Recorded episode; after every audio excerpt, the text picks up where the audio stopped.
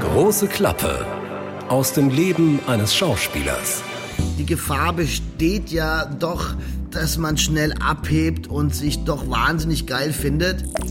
Das sind auch so Spezialisten. Mit dem habe ich mich heute Nacht übrigens angelegt. Mit dem Hygienebeauftragten. Warum?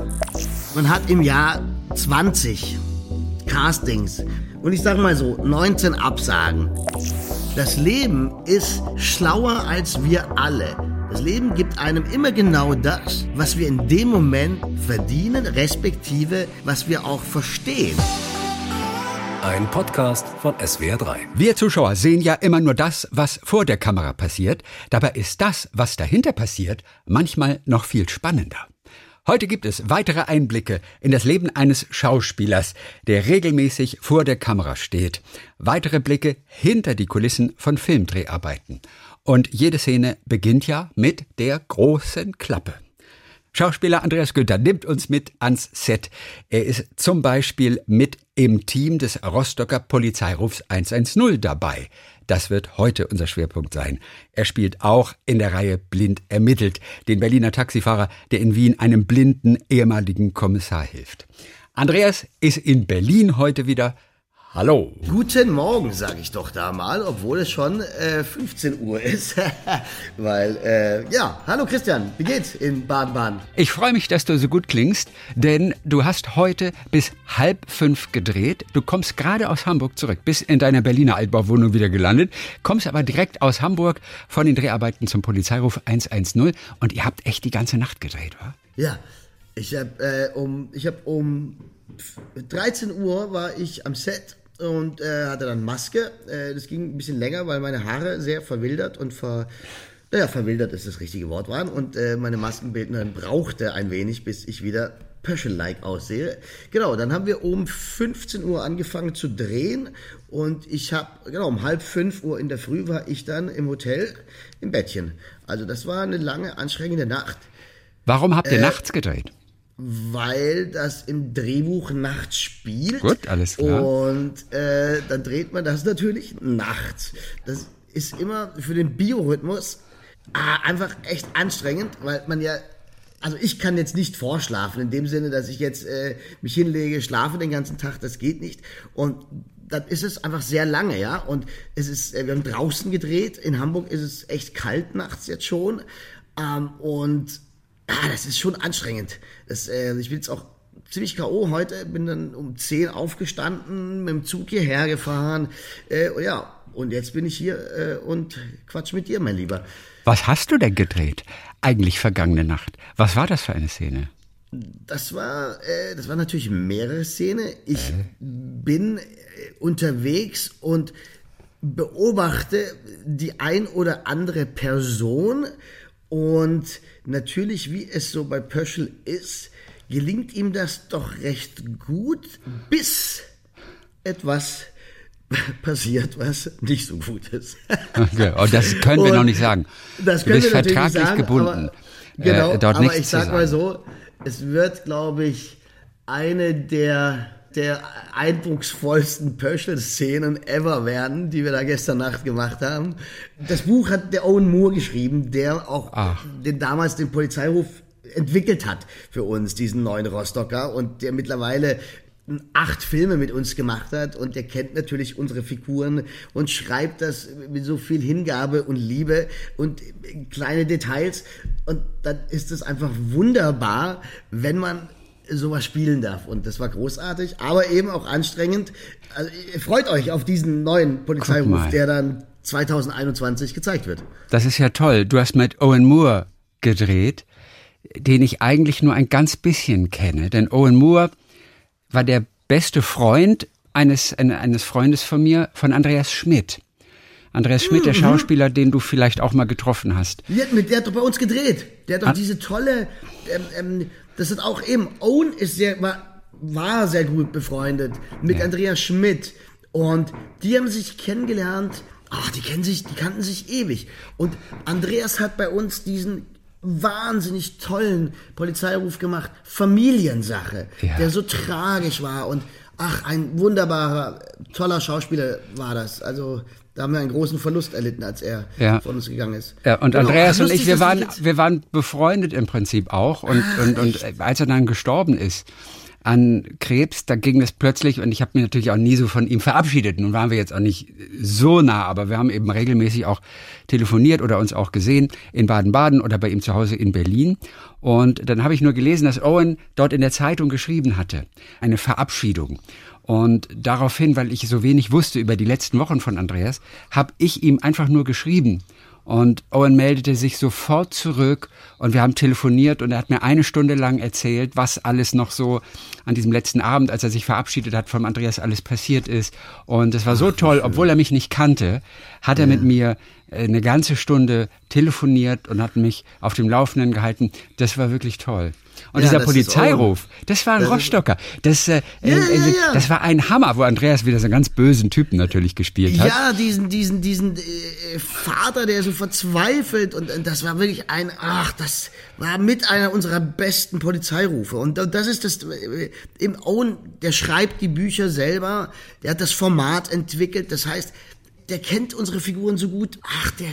Es ist einfach ein Genuss, wenn du ein Drehbuch bekommst, wo ein Autor so viel Liebe, Hingabe reinsteckt und sich Gedanken macht, wie spricht denn der? Das ist einfach ein Traum, ja. Also deshalb verzeiht man natürlich Eoin dann auch diese langen Stunden, ja. Das muss man sich ja auch mal vorstellen. Ich war um 1 am Set, habe angefangen Haare zu schneiden. Und war heute Morgen um 4:30 im Hotel, also das ist ja schon lange, ja, das ist,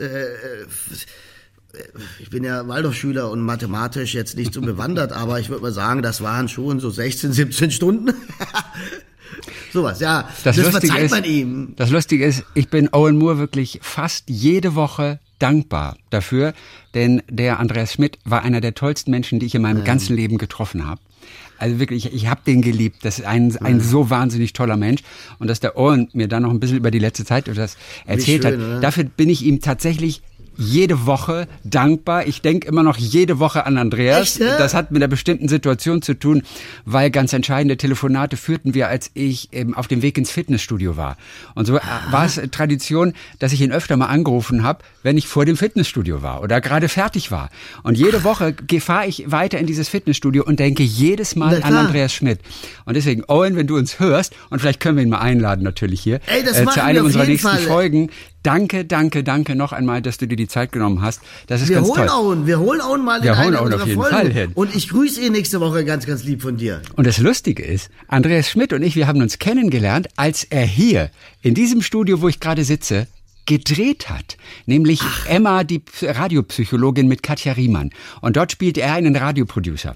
Und er war natürlich auch so wahnsinnig interessiert an allen Dingen. Und wir begegnen uns. Meine Sendung begann abends um 18 Uhr oder 19 Uhr. Und er war schon eine halbe Stunde vorher hier am Set. Die haben immer abends angefangen zu drehen, wenn bei uns alle weg waren. Und er lief hier schon über die Gänge. Und wir kamen ins Gespräch. Und es ging um Amerika, weil er eine amerikanische Frau hatte. Um Theater, weil wir Theater lieben. Und wir unterhielten uns gut. Er interessierte sich für die Knöpfe hier und alles. Und wir kamen so wunderbar ins Gespräch. Und dann haben wir natürlich auch einen Talk mal aufgezeichnet für den Sonntagvormittag. Und das Lustige war, dieses Gespräch fand dann immer so um 11 Uhr, waren wir hier zusammen im Studio und haben aufgenommen. Wir haben so eine Glasscheibe, man kann also von außen reingucken. Und ein Kollege machte an diesem Vormittag die Fernsehkritik für diesen Polizeiruf. Und er saß hier 20 Meter entfernt und schrieb an diesem Vormittag in seinen Computer seine Kritik, die bei uns dann am Samstag und am Sonntag dann immer läuft. Und damit war er wohl gerade fertig und er lief dann bei uns durchs Großraumbüro, lief an diesem Studio vorbei und dachte, Moment mal, ich guck nicht richtig. Da ist doch gerade der Typ, den ich gerade hier im Fernsehen gesehen habe, in dem Polizeiruf, den Bösen, den Kinderschänder.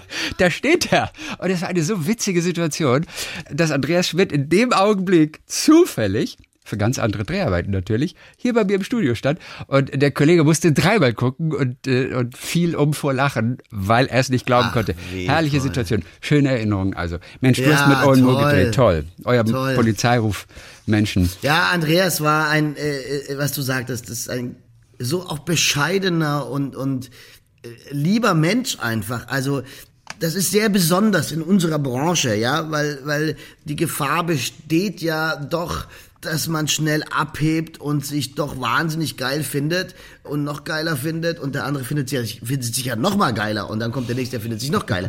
Und das ist eben, und Andreas war so bescheiden und das habe ich sehr an ihm geliebt. Ich mag das, wenn Menschen oder in unserem Beruf einfach kommen ans Set, nehmen ihre Arbeit ernst, drehen. Wenn der Dreh vorbei ist, der Tag, dann ist man entspannt wieder, also dann weißt du, dann macht man nicht Welle und ich bin super cool, Fahrer, hol mir das, mach das. Das hasse ich ja wie die Pest, diese Schauspieler, die ihr Ego füttern bis zum geht nicht mehr. Naja, und deshalb ganz, ganz, ganz toller Mensch war das. Wer kein Bild hat, einfach schnell mal googeln. Andreas war im Sommer vor dem Balkon dabei als LKW-Fahrer, hat einen deutschen Filmpreis hat er bekommen für Fleisch ist mein Gemüse, wo er diesen Schlagersänger gespielt hat. Ich habe gerade den Namen vergessen. Weiß ich auch nicht mehr. Dann Polizeiruf 110 Familiensache kann man in der Mediathek anschauen. Also war einer der großen Schauspieler Deutschlands. Ja, und mit diesem dünnen, hageren Gesicht. Ja. Ganz am Schluss. Und er war ja auch ganz groß. Er war ein ganz großer. Großer, langer Lulatsch. Genau, das ist ja auch selten. Ja, Schauspieler so groß sind. Toll. Und übrigens, war Andreas lange in meiner Agentur. Ja, okay. Sogar das. Also, das heißt, ihr seid euch immer zur Weihnachtsfeier begegnet dann, ne? Ganz genau. Ja. Wie das ja so ist. In Tim Thaler war zuletzt zu sehen. Dieses Polizeiruf 110-Team, dieses Rostocker Team, das existiert ja jetzt schon eine ganze Weile. Ihr seid schon so eine richtige Familie, oder? Wenn ihr zusammenkommt, immer Familientreffen. Ja, wir drehen diesen Polizeiruf Rostock seit 11 Jahren. Man stellt sich vor, also wir haben 22 Filme gedreht. Mhm. Und jedes Mal, wenn wir uns treffen und vorbereiten, ist das, als wäre es der erste. Wir haben immer noch diese Lust, diese Energie. Es gibt nie einen Drehtag, so, wann ist ein Feierabend? Jetzt ist aber schon 16 Uhr, jetzt müssen wir mal nach Hause, ne? Ich muss auch mal was essen und so. Nein, ganz im Gegenteil. Es ist das Beste rauszuholen und nochmal probieren und nochmal gucken. Komm, mach mal das so, spiel mal das so. Komm, wir probieren das mal aus. Das heißt, diese ungeheure Spielfreude ist immer noch da. Und das erlebe ich an keinem anderen Set, wo ich hinkomme, dass so eine Lust da ist. Und das sind wir einfach alle. Und das ist das, was uns, glaube ich, auch besonders macht, unser Team, dass wir alle diese Lust haben. Da ist keiner, der irgendwie sagt, das mache ich aber jetzt nicht. Jetzt gehe ich nach Hause. Naja, der hätte auch das letzte Mal einen Job, auf jeden Fall. Genau. Also Entschuldigung. Und ich glaube, dass ohne jetzt eitel oder selbstverliebt oder Selbstbeweihräucherung zu machen, aber ich glaube, das spürt man in unseren Filmen und deshalb kommen die so gut an.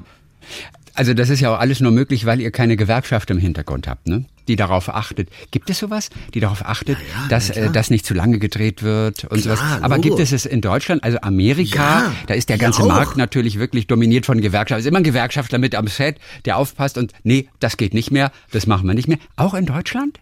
Das gibt es auch, natürlich. Aber da ist keiner am Set bei euch vor Ort. Es kommt manchmal natürlich einer Logo und es gibt natürlich auch Gewerkschaften von den Beleuchtern, von den Kameraleuten. Und natürlich gibt's immer diese langen Stunden, die wir da jetzt heute machen. Ja. Das ist auch schon eine Ausnahme, ja. Das muss man ganz klar sagen. Das darf man eigentlich so nicht mehr, weil man muss ja auch immer Ruhe. Du musst diese Ruhestunden haben.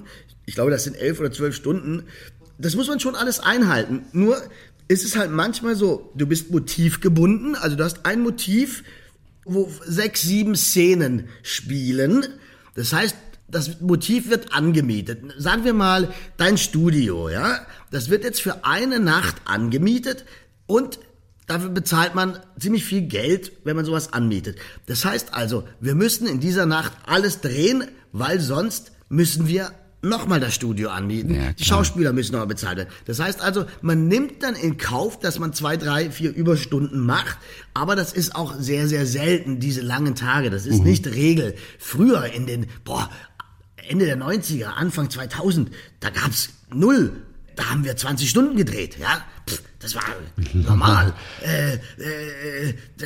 Da gab es keine Gewerkschaften. Heute gibt es diese Ruhestunden. Die Fahrer müssen so Fahrtenschreiber oder sowas. Wie heißt das, wenn man...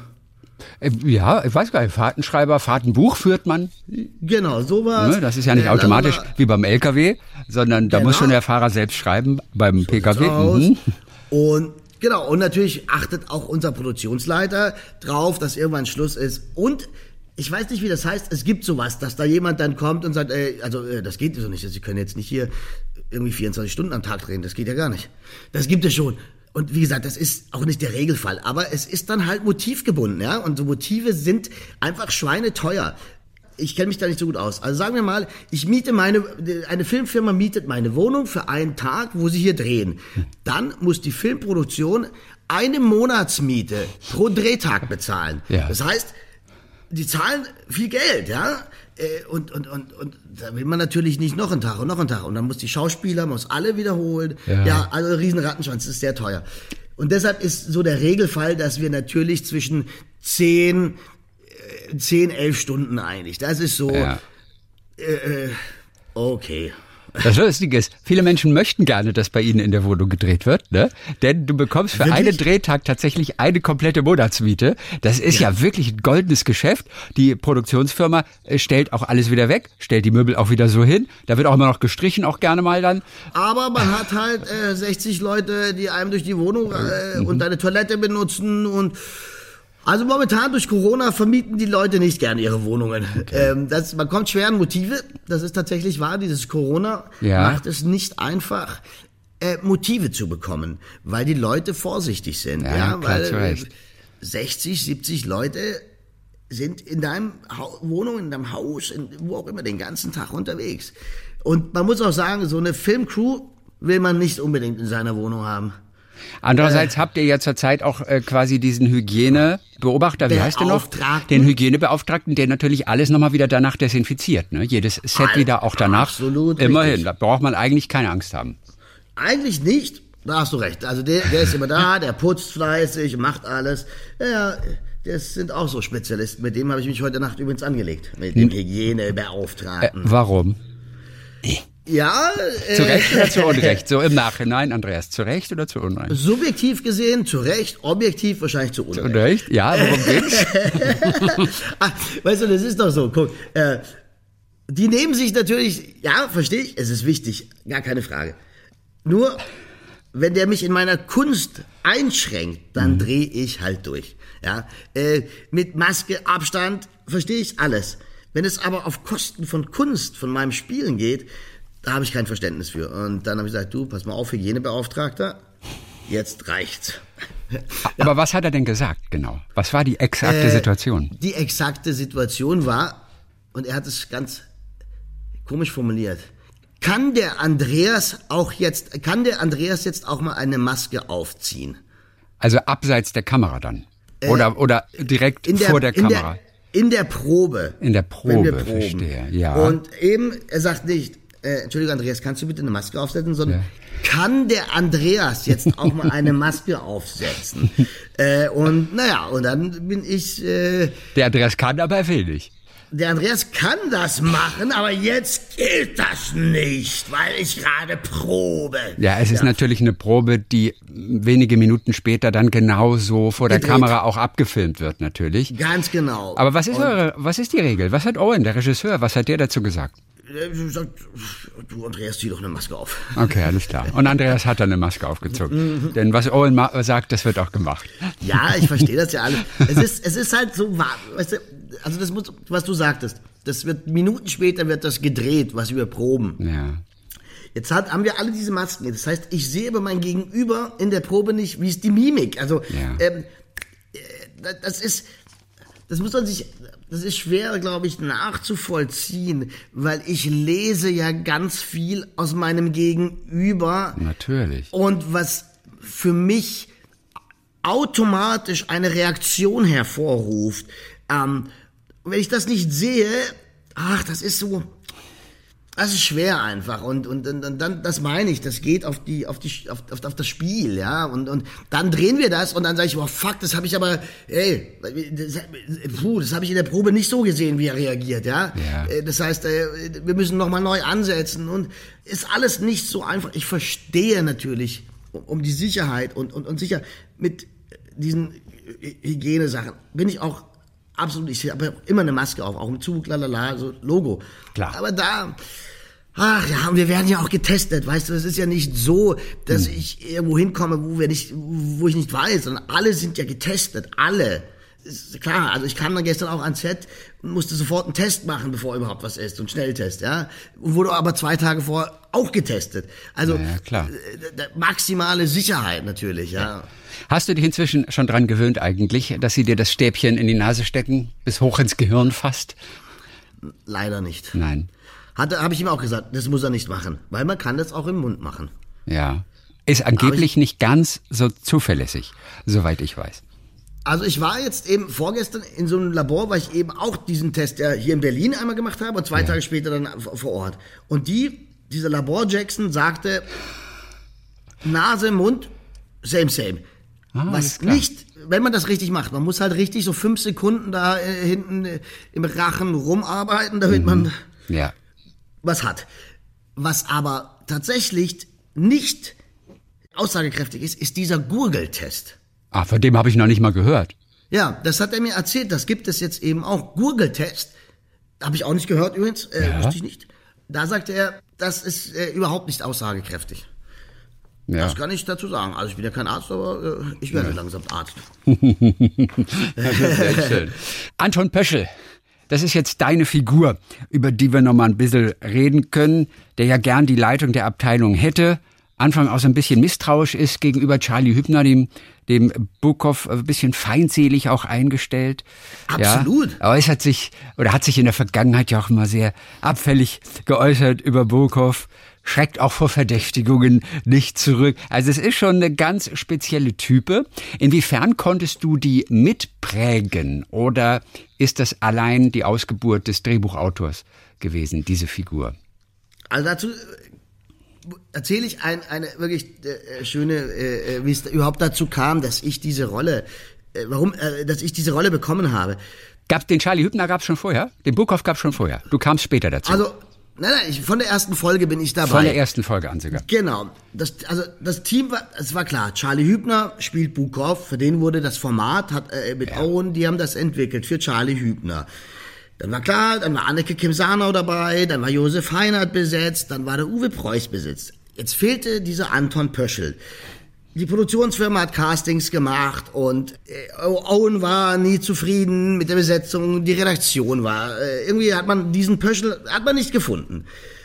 Mein bester Freund, mein Mentor, mein langjähriger Weggefährte, der mir 1996 zum ersten Mal eine Rolle gegeben hat, Markus Herling, heute wirklich ein wunderbarer Regisseur, damals Regieassistent, andere Geschichte, werden wir sicherlich auch nochmal hören im Laufe unserer Podcast-Serie, war damals Regieassistent bei diesem allerersten Polizeiruf 110 Rostock, einer von uns, aha, hieß der allererste, einer von uns, genau, so, also, man war 2 Wochen vor Drehbeginn. Man hatte diese Figur, man hatte diesen Charakter nicht besitzt. Und dann sagte Markus in der Besprechung, lasst uns mal Andreas Günther einladen.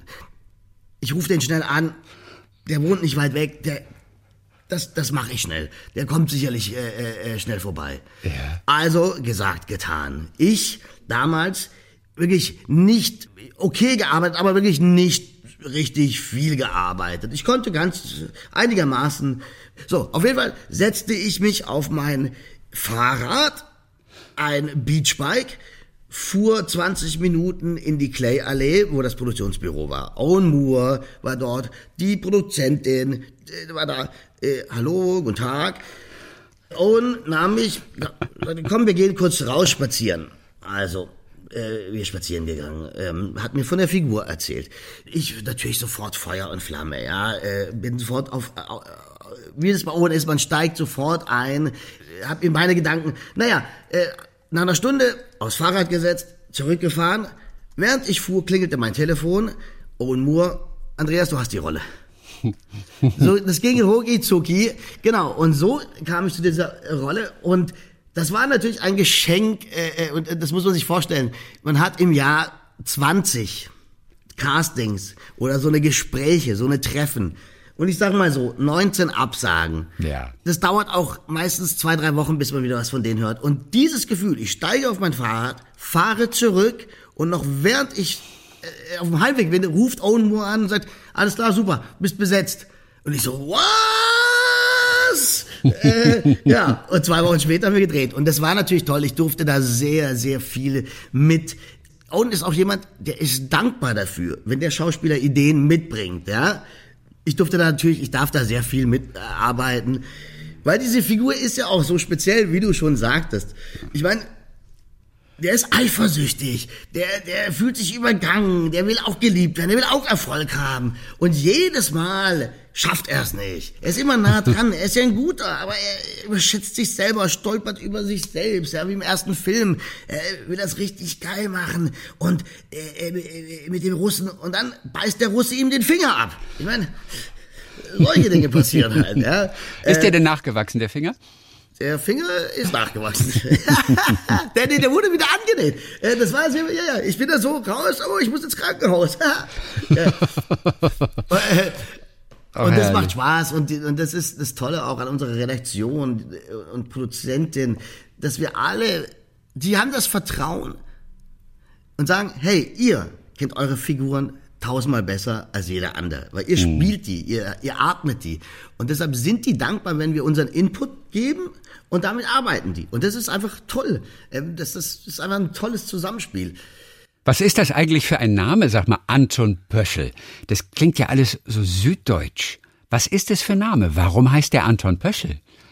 Das habe ich dann, eine Biografie geschrieben. Anton Pöschel kommt aus Stuttgart, war dort beim SEK, ist ein ehemaliger SEKler, deshalb hat Pöschel ja oft bei unserem Polizeiruf schusssichere Westen an, sonst keine, außer Pöschel.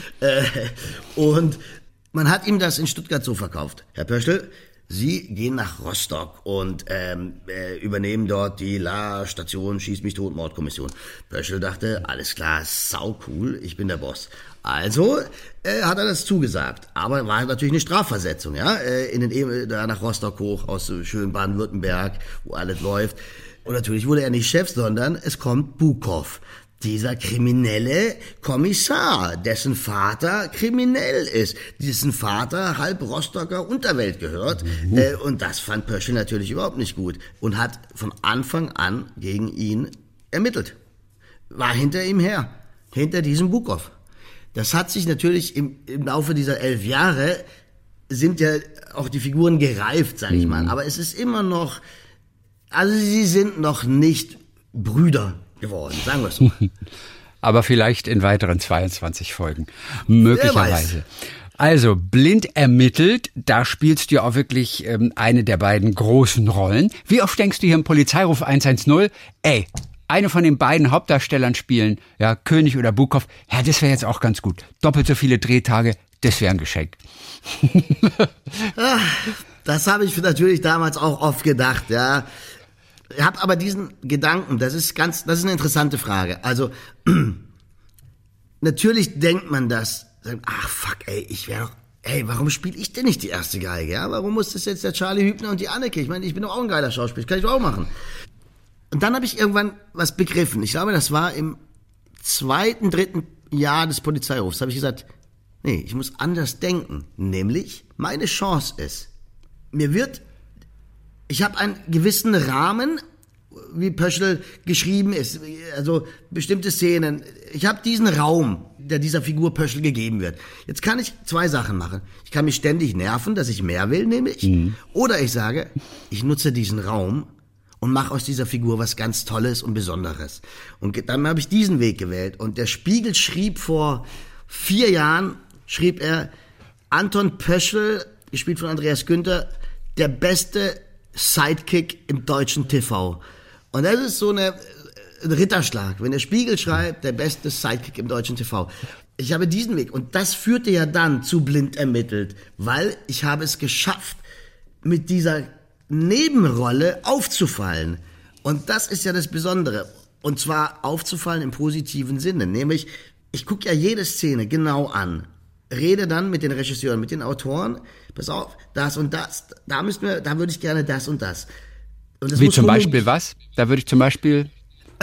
wie zum Beispiel, also, wenn Pöschel diesen Satz in einem der Filme, da kommen so zwei, die haben Bukow, denen habe ich gesagt, ey, ihr zwei, ihr beobachtet Bukow, klar? Ihr fahrt hinterher. Ja. Dann kommen die ins Büro und haben es verkackt und es gibt dann diesen Satz, da hätte ich irgendwie was sagen müssen wie, also ihr zwei, das war jetzt nicht so gut, und dann komme ich, schreibe mir da ein bisschen was um und sage dann nämlich, hey, ihr zwei Hausmeister, la. Und schon ist es ein Riesenbrüller, ja, wie Pöschel mit denen redet. Und da freuen sich unsere Autoren natürlich, wenn mir dann so Kleinigkeiten, und das bleibt eben hängen. Mhm. Und es ist aber nie aufgesetzt. Das sind die zwei Möglichkeiten. Ich hätte mich immer aufregen können, ich will auch groß und la. Aber der Weg ist den Raum, der meiner Figur gegeben wird, zu nutzen als das, und das Beste rauszuholen. Klar, das erfordert viel Arbeit, das erfordert filigran zu gucken, wo stimmt was, wo sind die Bögen, wo greife ich vielleicht wieder was auf. Ja, und das ist eben das habe ich gemacht. Und so kommt das eine zum anderen. Aber es kann nicht sein, eben, es gibt Kollegen, ja, ich will aber auch mehr. Es geht nicht um ich will mehr. Du bekommst mehr, wenn du es verdienst. Das Leben ist schlauer als wir alle.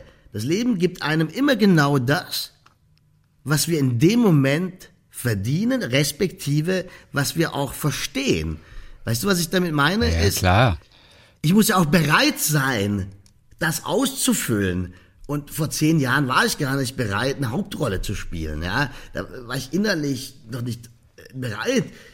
Ja, und so hat mir der Polizeiruf natürlich geholfen, weil ich auch das Arbeiten, ich habe mich ja auch verbessert.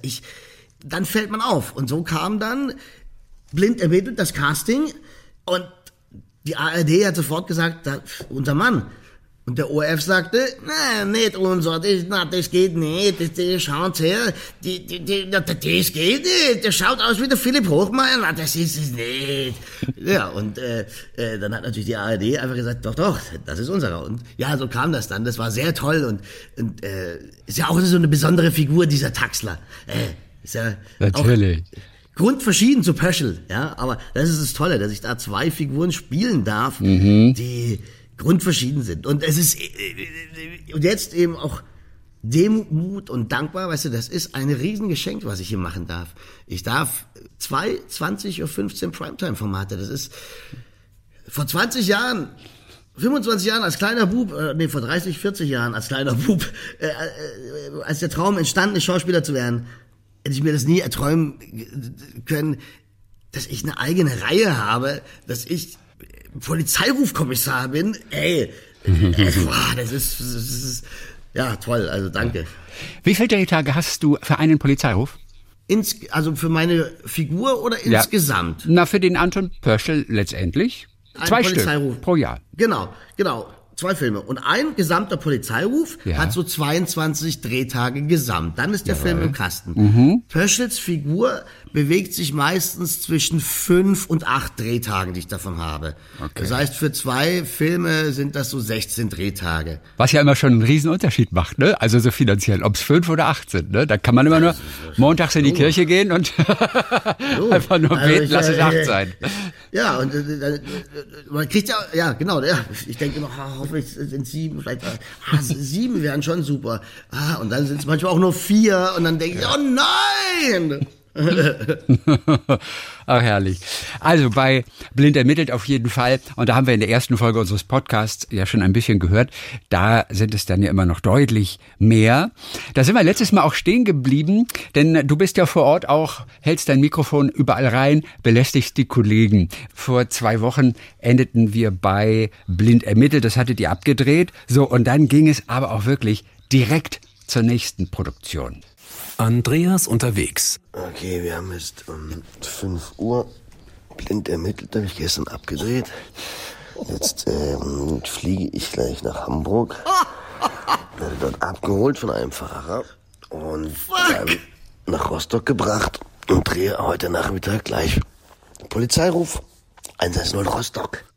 Also, du musst jetzt auf jeden Fall früh raus. Dreht ja immer in Rostock eigentlich, denn du drehst ja jetzt gerade in Hamburg den Polizeiruf. Ey, das war morgens, ich bin gerade aufgewacht. Das war Hammer, das war der letzte Drehtag und ich musste sofort nach Hamburg und dann weiter nach, oh fuck ey, da war ich ja so müde. 2 Filme hintereinander abgedreht, ich glaube ich hatte 30, 35 Drehtage, das ist so. Ja, wir drehen immer 4 bis 6 Tage in Rostock. Ja. Den Rest drehen wir in Hamburg. Das hören die Rostocker natürlich ungerne, das verstehe ich auch. Das hat allerdings nur damit zu tun, dass es in Rostock keine Filminfrastruktur gibt. Das heißt, es gibt die Beleuchter nicht, es gibt die Kameraleute nicht, es gibt... das heißt also, drehen wir in Rostock, muss ein gesamtes Filmteam dort auch im Hotel übernachten. Das produziert unfassbar viele Kosten. Um das natürlich, weil das Hauptteam kommt aus Hamburg, die dort leben. Das heißt, also drehen wir das in Hamburg. Das heißt, das ist natürlich einfach kostengünstiger. Das ist ausschließlich die Innenaufnahmen in Hamburg oder sind auch manchmal Außenaufnahmen dabei? Es sind manchmal auch Außenaufnahmen, aber das wirklich, die Hauptaußenaufnahmen machen wir alle in Rostock. Na klar. Und auch keine Innenaufnahmen machen wir in Rostock. Wir machen alles innen natürlich in Hamburg. Und das hat einfach, das ist in Kostengründen, ja. So ein Team von 70 Leuten im Hotel für 6 Wochen, mein lieber Harry Belafonte, das kostet halt richtig Schotter. Das kann man eben, das ist besser ausgegeben für den Film, also dass man visuell und Rostock ist aber schön, also ich bin so gerne in Rostock, wir wohnen da immer, das ganze Team wohnt dann diese 4, 5, 6 Tage in dem Hotel. Gegenüber ist der Studentenkeller, eine Bar. Und ich weiß noch, als wir da angefangen haben, vor 10 Jahren, war ich auch noch ein wilder Hund, war ich die ganze Nacht in diesem Studentenkeller und hab getrunken. Obwohl du gedreht hast gerade. Ja, das konnte ich, da war ich jung. Das passt zum Pöschel. Ja, genau, und deshalb auch meine Stimme, jetzt wissen wir es. Und das war wirklich Wahnsinn. Da gab es dann so Abende, Studenten, das ist ja ein Studentenkeller, yeah. Kauft 3, zahle 1. Oder sowas, gibt's doch. Kauft 3, zahle 1. Ja. Und ich so, dann Logo, kauft 3, zahle 1. Also, los, her damit. Ja, aber genau, toll, das ist schön in Rostock. Und die sind so... fast so stolz auf uns, ne? Wenn man durch die Stadt läuft, durch das kleine Rostock. Ach, guck da ist der Bukow, da ist der Pöschel, da ist der... so schön, die freuen sich. Und uns freut es, dass die sich freuen. Und wir jede Premiere, also wir haben 2, 3 Premieren jetzt so einfach mal gemacht in den 10 Jahren. Die haben wir alle in Rostock gemacht und haben die Rostocker auch eingeladen. Das war natürlich sehr schön, wenn die das... ist toll, ja. Also bei den Dreharbeiten, als du das letzte Mal in Rostock warst und dein Mikrofon sozusagen Charlie Hübner vor die Nase gehalten hast, da warst du in seiner Umkleide. Was war das? War ein Wohnwagen oder wie sah es aus? Wohnwagen. Ja, bin ich in seinen Wohnwagen rein. Kurz geklopft. Charlie, ich bin's. Dann hören wir da mal rein zusammen hier. Okay, jetzt habe ich hier meinen Kollegen, Herr Hübner, vor mir stehen. Jetzt hat er Zeit, aber vielleicht ist er noch in der Maske und vielleicht ist es doch Frau Hübner. Frau Hübner. Guten Morgen, hier ist die Karin Hübner. Guten Tag, freut mich sehr. Das ist Karin Hübner, meine Lieblingskollegin heute. Wir drehen heute zusammen. Gestern Abend war ich mit meinem Freund Richard noch ein Trinken. Und dann ist der nächste Tag immer schön, ne? Hier bei uns im Norden. Ja, wir haben gerade eine schöne Probe hingelegt. So haben wir herausgefunden, dass man die ganze Sache schön trocken runterspielen muss. Das ist manchmal gar nicht so einfach, weil man ja auch immer zum Theatralen neigt. Was dann aber oft den Bildschirm... Ich muss mich leider kaputt lachen. Mein Kollege ist schon nicht ganz dicht. Also jetzt nochmal von vorne. Mein liebster Kollege Charlie Hübner. Wie geht's denn heute Morgen, letzter Drehtag? Jo, wir sind alle... Mensch, Charlie! Das ist doch der Witz daran. Welcher Witz? Erklär das mal. Nee, jetzt mal ernsthaft. Letzter Drehtag heute. Bist du traurig, dass es vorbei ist jetzt schon wieder? Das ging ja schnell, ne? Ja, war ein schneller Dreh. Und das wird natürlich weitergehen. Ja. Und deswegen ist es dann auch nur ein Auge, was traurig ist. weil das andere freut sich schon auf den nächsten Fall im November. Genau. Ja, das ist ja also ein knackiger Haufen an sehr, man hört es im Hintergrund, an sehr unterschiedlichen Individuen. Und ja, wir dadurch, dass wir Streit in... Das sind die Kollegen Sarnau und Schießler. Streitenergien in Humorenergien umwandeln kann. Das ist, glaube ich, die große Qualität dieses Teams. Dadurch, also alles das, wo manch einer durchdrehen möchte, wird dann hier in Witz umgelagert. Ja. Und dadurch geht das dann auch 11 Jahre gut, ne? Ja. Also das war jetzt mal ein erster Eindruck von Charlie und Karin Hübner. Das ist ja ein und dieselbe Person. Nö, hier ist die Karin. Ich muss dann nochmal rüber zu meinen Kolleginnen. Boah, der Fischverkauf ist ja seit Corona auch eingebrochen. Die Leute trauen sich ja nicht mehr an Tresen, ne? Also muss man ja mal so sagen. Und das ist gar nicht lustig, ne? Also, aber der Günther lacht sich kaputt. Der Charlie und ich, wir sind ja Cousin und Cousine. Und das ist, ich bin richtig froh. Das ist ein von den Treuen bei uns in der Großfamilie Hübner. Ja, aber ich muss jetzt mal rüber zu Marlene, zum Tresen. Lustiger Typ, der Charlie, oder? Herrlich. Das war nicht in seinem Wohnwagen, das war in der Maske, im Maskenmobil. Und das Lachen, was am Ende da immer im Hintergrund, das ist Anneke Kim Sarnau. Ich dachte, das sei ein männlicher Schauspieler, der da irgendwelche Gesangsübungen macht. Nein, das ist Annekes Lachen dahinter. Das ist Anneke. Das ist Anneke. Warum hat die gelacht? Wegen Charlie, ne? Achso, da war das eine Warmmachübung. Das klang so, als sei das losgelöst von dem Gespräch. Nee. Überhaupt nicht, nein. Die haben da natürlich gelauscht und Charlie liebt das ja dann, wie man merkt, er liebt das ja, Blödsinn zu machen. Und das, einfach, ist herrlich, oder? Sowas. Man versucht so, einen Kollegen zu interviewen und dann kommt da sowas bei raus, wa? Herrlich. Und Karin ist so sein zweites Ego. Oder ist er öfter Karin? Nee, war er zum ersten Mal Karin. Witzig. Das ist ihm, glaube ich, gerade eingefallen. Und das ist genau das eben, was ich vorhin sagte. Das ist bei uns so am Set, ja.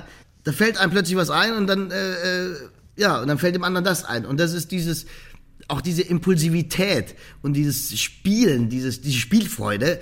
Und dann entsteht halt einfach viel. Und wie er auch gesagt hat, bei uns ist das Besondere, wo der Normale ausflippen würde, wandeln wir das natürlich in Spaß um und deshalb funktioniert das alles so. Also in den 11 Jahren gab es keinen einzigen Streit. Ja, und wir sind 5 Egos. Es gab keinen Streit. Wir kriegen es, das ist toll. Ja. Herrlich. Dann geht es weiter zum Kollegen Josef Heinert. Wo hast du dem aufgelauert? Ich glaube, bei dem bin ich tatsächlich in seinen Wohnwagen reingestolpert, oder? Gucken wir mal. So, jetzt besuchen wir mal meinen lieben Kollegen Josef Heinert, alias Volker Tiesler, in seinem Wohnwagen. Klopfen wir mal. Er lässt uns rein. Hallo, Herr Tiesler. Also, Herr Josef Heinert, Sie sind gerade... Nee, der sagt nämlich immer Günni zu mir und das hasse ich wie die Pest. Aber jetzt versuchen wir es nochmal. Warten Sie mal, ich gehe nochmal rein. Hallo, Mensch, mein lieber Kollege Josef Heinert. Guten Morgen, wie geht's? Was passiert heute? Was macht ihr heute? Wir? Machst du nicht mit? Also ich mache natürlich mit, aber ich wollte so ein bisschen als Moderator auftreten. Wir fassen die Erkenntnisse nach der ersten Tatortbegehung zusammen. Im ersten Bild und im zweiten Bild sind wir schon sehr viel weiter. Da geht's dann schon in den Showdown, naja. Stimmt, fast schon Showdown, kann man sagen. So, jetzt setze ich mich mal bei Josef in seinen Stuhl, weil der hat nämlich einen saugeilen Lederstuhl hier. In seinem Wohnwagen hier ist auch ein Fernseher, sehe ich gerade. Also, dem geht's gut. Das ist ja heute der letzte Drehtag. Was ist denn so das Nächste, was du machst, Josef? Ja, ich mache ein bisschen ruhig. Ja, ne? Mal wieder. Also ich war jetzt viel unterwegs mit Ella Schön ja noch. Genau, Josef dreht nämlich eine wunderbare Reihe, die heißt Ella Schön, mit der wunderbaren Kollegin... Annette Frier. Und Julia Richter. Und Julia Richter. Auf dem DARS, was ein Geschenk ist, weil... Man kann da arbeiten, wo andere Leute Urlaub machen. Und deswegen habe ich jetzt mein Kind relativ wenig gesehen. Der ist gerade 5 geworden und ich freue mich da. Genau, und der Sohn von Josef hat ein tolles Geschenk gekriegt. Erzähl mal die Geschichte, das ist eine Weltklasse-Geschichte. Ja, also wenn man sich fragt, was man einem 5-Jährigen zum 5. Geburtstag schenken kann und sich sehr viele Gedanken macht, es ist so einfach. Ein Furzkissen. Also man muss sich als Schauspieler auch das Kind bewahren. Ne? Das Kind, das ein bisschen auch für den Spieltrieb auch steht und für die Spielfreude, da darf auch mal ein Furzkissen herhalten. Ne? Absolut. Das, was du sagst, das ist tatsächlich, man muss sich dieses Kind bewahren, weil das Kind erlaubt uns, Grenzen zu überschreiten, moralische Grenzen. Wir Erwachsenen haben klare, also das darf man nicht, das darf ich nicht. Und das Kind macht halt, was es macht. Also das ist wie, um jetzt nochmal Richtung blind ermittelt auch zu gucken, da den Vergleich zu ziehen. Da ist ja der Blinde, also ein Blinder hat eine Behinderung. Und wir Menschen, Erwachsenen, wenn jemand behindert ist, dann gucken wir immer so, dem fehlt ein Bein, dem fehlt ein Arm, dann gucken wir so kurz hin. Aber wir trauen uns ja auch nicht, wirklich hinzugehen und zu fragen, hey, was ist dir passiert? Ja, warum hast du nur noch ein Bein? Und ein Kind geht einfach hin, hey, warum hast du ein Bein? Was ist los? Und zwar so unschuldig. Und das ist das Schöne. Und so haben wir auch versucht, diesen Taxler, ja, diese Behinderung, ja, es gibt nichts Schlimmeres, als den Behinderten jeden Tag darauf hinzuweisen, dass er behindert ist, sondern ihn einfach zu nehmen, wie er ist. Und das ist auch der Schauspieler. Einfach Kind sein, Freude an allem. Und das muss man sich bewahren. Und ein Furzkissen, ich kann mich da herrlich drüber kaputt lachen, über so einfache Dinge. Ist das auch der Humor von Anneke Kim Sarnau? Furzkissen? Ja, ich glaube ja. Also Anneke hat auch echt einen schrägen Humor. Wir hören mal rein in eine Probe. Da hast du, glaube ich, dein Smartphone hast du einfach so mal dazu gelegt. Genau, ja. 54 Sekunden nur lang mit Burkhoff und König. Und da können wir kurz mal reinhören, dann mehr dazu. Die schwierigsten Zeiten ist das da. Ja, man kann aber immer in aller Ruhe trotzdem noch einen Kuchen essen, auch wenn man Film machen kann. Der bleibt immer die ganze Zeit, kann man nicht im Hals stecken. So, hier ist nochmal die Karin Hübner. Ja, und hier ist eigentlich Kim auch noch. Das Problem ist, dass wir gerade hier den Fall auflösen. Und jetzt kurz vorm Finale scheren die Kollegen alle Ausweise für Erschöpfung sich vergaloppiert haben. Ne? Ja, weil der Kollege das nicht angehen will. Das ist ziemlich gefährlich, jetzt, was ich überhaupt nicht. Das ist geistige Brandstiftlerei. Hä? Was macht ihr hier? Ja, aber sie ist ja so drauf, dass sie sich selber in Frage stellt. Wir unterstützen sie mit allen Mitteln und tun, was wir können. Ja. Und sie stellt sich in Frage. Das ist der Unterschied. Ich stelle mich halt permanent in Frage, um daran zu wachsen, während die anderen permanent überzeugt sind, dass sie schon lange angekommen sind. So, liebe Freunde, das war eine Probe mit den Kollegen König, Diesler und Bukow und Pöschel. Was war das mit den Kollegen, die sich vergaloppiert haben? Worum ging's da? War das eine Leseprobe? Nein. Das war nur so ein bisschen zwischen am Set, als einfach umgebaut wurde. Genau, dann sitzen wir da und gehen vielleicht nochmal den Text durch oder so. Und ich habe dann einfach mein Telefon da hingelegt und das aufgezeichnet. Und man hört ja sofort, Charlie geht wieder zu Karin. Ja. Anneke wird irgendwie... Anni wird... Die macht mehr Norddeutsch. Genau, und dann kommt Josef da kurz dazu. Dann wollten wir eine Probe machen und dadurch... artet dann diese Probe in dummes Zeug aus. Ja? Also richtige Blödelei. Das passiert einfach manchmal. Ne? Das passiert leider sehr oft bei uns. Warum ist das schlimm? Neue Regisseure müssen damit umgehen und da haben sie manchmal Probleme, weil man muss sich ja auch dann so vorstellen, wenn wir diese Kommissariatsszenen drehen, ja, dann sind wir 4 Tage in einem Raum und das sind natürlich auch Szenen, wahnsinnig viel Text, sehr viel erklärend und da muss man einmal zwischendrin mal durchdrehen und was ganz anderes machen. Und das flippen wir manchmal aus. Man darf diese Probe nicht zu ernst nehmen, aber so arbeiten wir und das ist auch zwischendrin wichtig, loszulassen, wegzugehen, innerlich kurz Blödsinn zu machen und dann geht man wieder frisch in diese trockenen Szenen, die wir da dann ja auch drehen. Dann gehen wir nochmal rein zu Dreharbeiten. Da wird tatsächlich jetzt eine Szene gedreht. Du bist dabei, die beiden anderen sind auch dabei. Nach einer Minute kommt ein Texthänger von dir. Sehr schön. Ah, das heißt, du hast dein Telefon da jetzt reingelegt. Es ist etwas mühsam zu hören, weil alles natürlich wahnsinnig weit weg ist. Klar. Das ist völlig klar. Weil ich muss es irgendwo hinstellen. Ne, aber wir hören trotzdem mal mit spitzen Ohren einfach zu und bekommen trotzdem ein Gefühl, so ein kleines bisschen, wie das so eben so abläuft dort, ne? So auch live, wie lange eine Szene am Stück gespielt wird, ne? Ja, und das ist jetzt wirklich live so am Set, ja? Das ist ohne Schnitt gar nichts, sondern einfach mal tatsächlich absolut 100% Hintergrundwissen, wie es am Set abläuft. Es sind knapp 3 Minuten, wow. aber interessant trotzdem einfach mal, was man da so alles entdeckt. Der Pöschel kommt natürlich, wir haben einen Texthänger nach 1 Minute. Der Regisseur gibt am Ende ein paar Anweisungen, einfach wie er etwas besser findet. Da geht es um sitzend oder stehend. Wir hören mal zusammen rein. Das sind zumindest alle Registrierten. Wie viele wurden vergessen oder auf Firma verscheuert? Zu viele. Okay, kommen wir zum Opfer. Jörg Funkel heißt er. Das Opfer war vorher Täter. Serientäter, um es genau zu sein, häusliche Gewalt, klassisches Muster. Mann schlägt Frau, nicht nur einmal, sondern regelmäßig. Nachbarn rufen die Polizei, auch regelmäßig. Polizei kommt, Frau sagt, ich bin nur gestolpert. Ja, in seine Faust. Sorry, zum 8. Mal. Meine Schuld. Ja, meine Schuld, bis morgen. Ja, beantwortet nicht die Frage, wer er schuld hat. Ja, können wir seine Frau ausschließen? Wahrscheinlich, würde ich sagen. Und auch die Frau, die immer die Polizei gerufen hat, die Nachbarin. Die heißt auch Solokina, die ist nämlich blind. Die Position auch. 2 weitere Nachbarn haben wir nicht angetroffen. Ne? Ja. Die eine war im Krankenhaus, die andere ist Schichtarbeiterin. Guck mal. Muss ich irgendwo stehen haben. Jetzt weißt du, was die Bunse gesehen hat. Ja. Die Bunse? Achso, den vergeht ja die Bunse. Ja. Die Augenzeuge. Ich denke, die hat nichts gesehen. Ja, hat sie auch nicht. Hat sie auch nicht. Frau Bunse kann nicht mal sagen, ob der Täter ein Mann oder eine Frau war, aber sie hat das hier gesehen. Diese 3 Streifen. Und jede Wette? Und jede Wette. Entschuldige, und jede Wette? Da war noch ein 4. Und jede Wette, da war noch ein 4. Ach so, das ist der Dreizack von der Unia. Und wer hat da gearbeitet? Jörg Funkel. Als Schweißer auf der Unia, ja. Genau. Ach, Unia, okay, jetzt kommt der Täter also auch von der Werft. Naja, gut. Kann auch sein. Funkel zofft sich mit dem Arbeitskollegen. Der Streit eskaliert nach Feierabend. Bam. Vor seiner Haustür. Naja, der hat sich mit dem Nachbarn gezofft.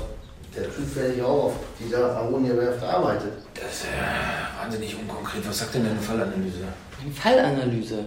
Ja. Oh, die ist perfekt.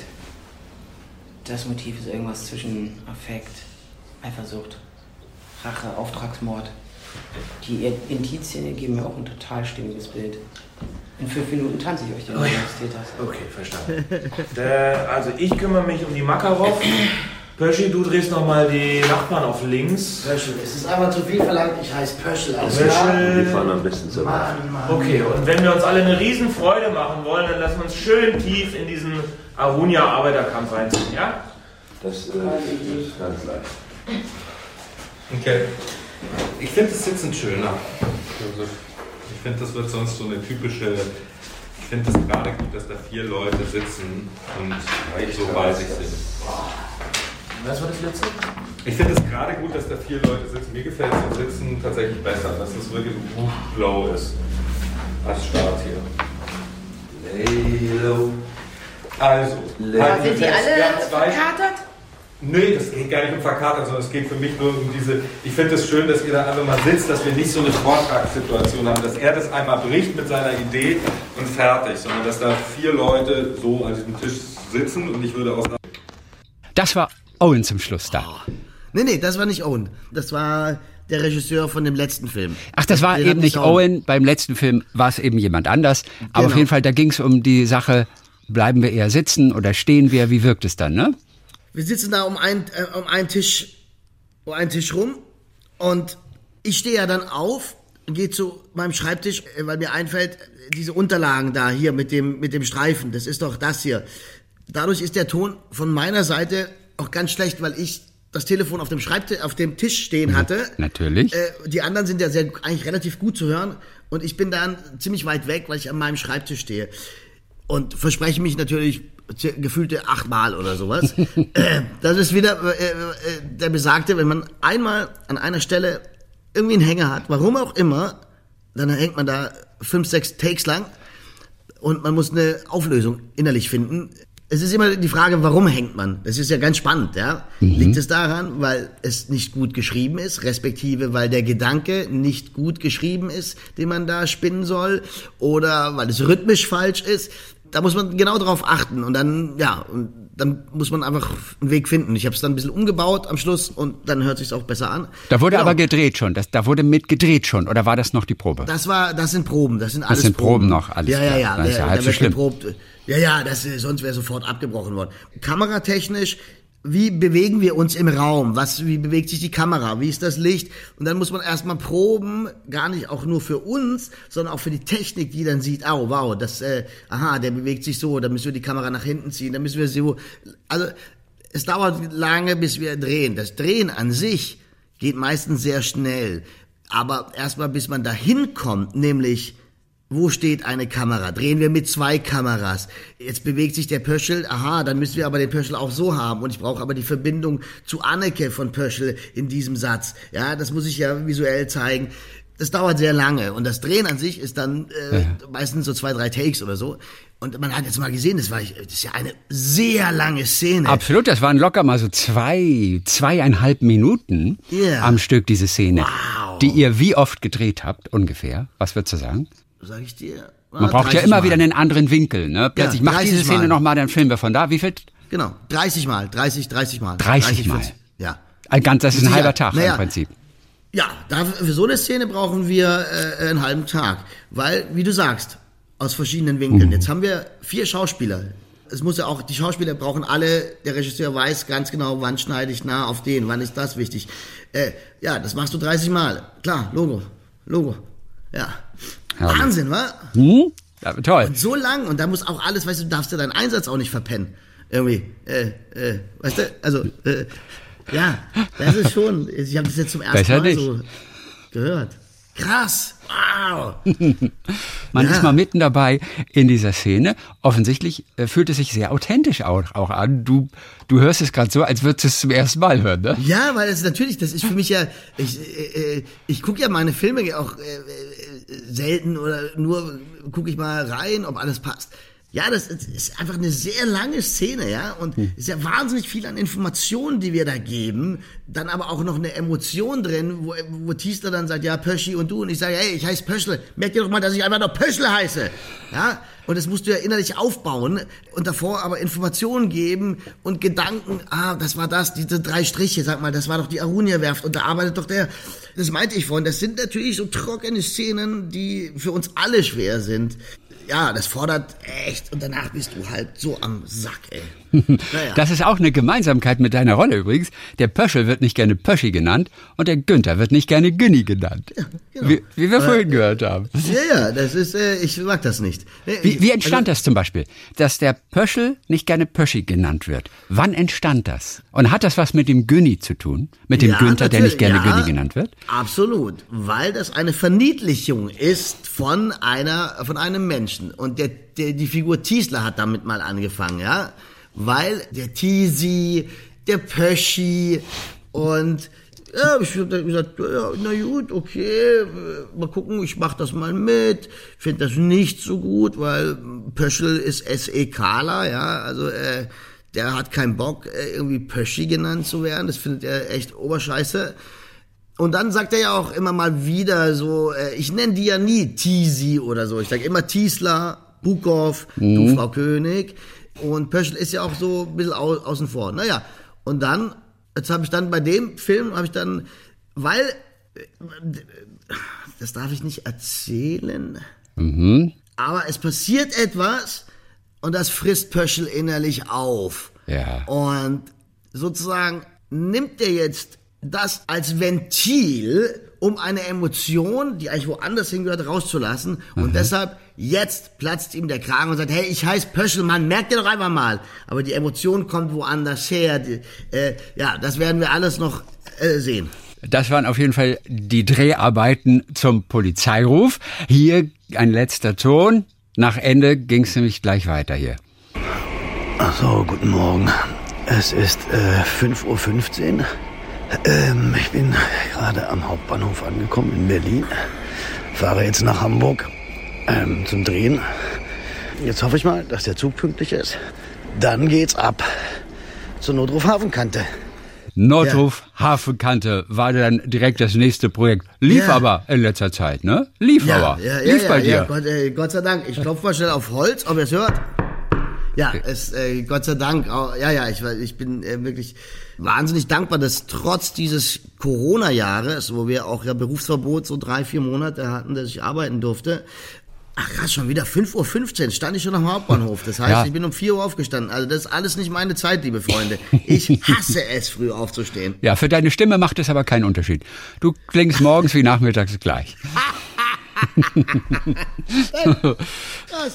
So, wir schließen mit einem Filmzitat, das einfach wieder wunderschön ist, das du vielleicht auch schon einmal gehört hast. Mal gucken, ob du erahnst, welcher Film das ist.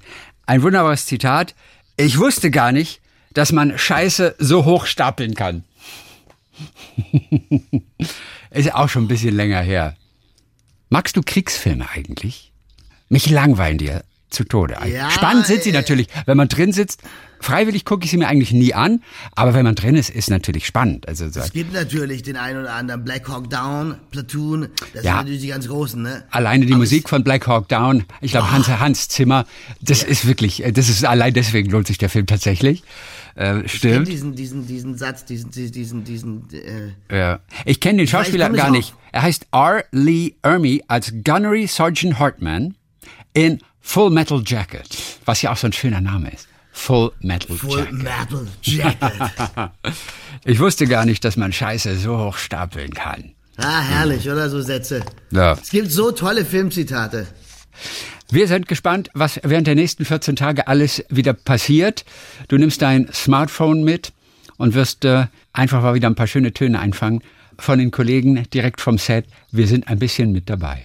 Ich werde sogar eventuell mal bei dem Regisseur Mäuschen spielen, wenn der so Auflösungen macht und solche Dinge. Ich versuche so viel Hintergründe, ich versuche euch so tief reinblicken zu lassen, wie es nur geht in unsere Arbeit. Dann grüßen wir Karin und Anni ganz schön, ne? Günni, grüß mir Karin und Anni und wir hören uns in 14 Tagen. Ich freue mich. Ciao, tschüss. Ein Podcast von SWR3.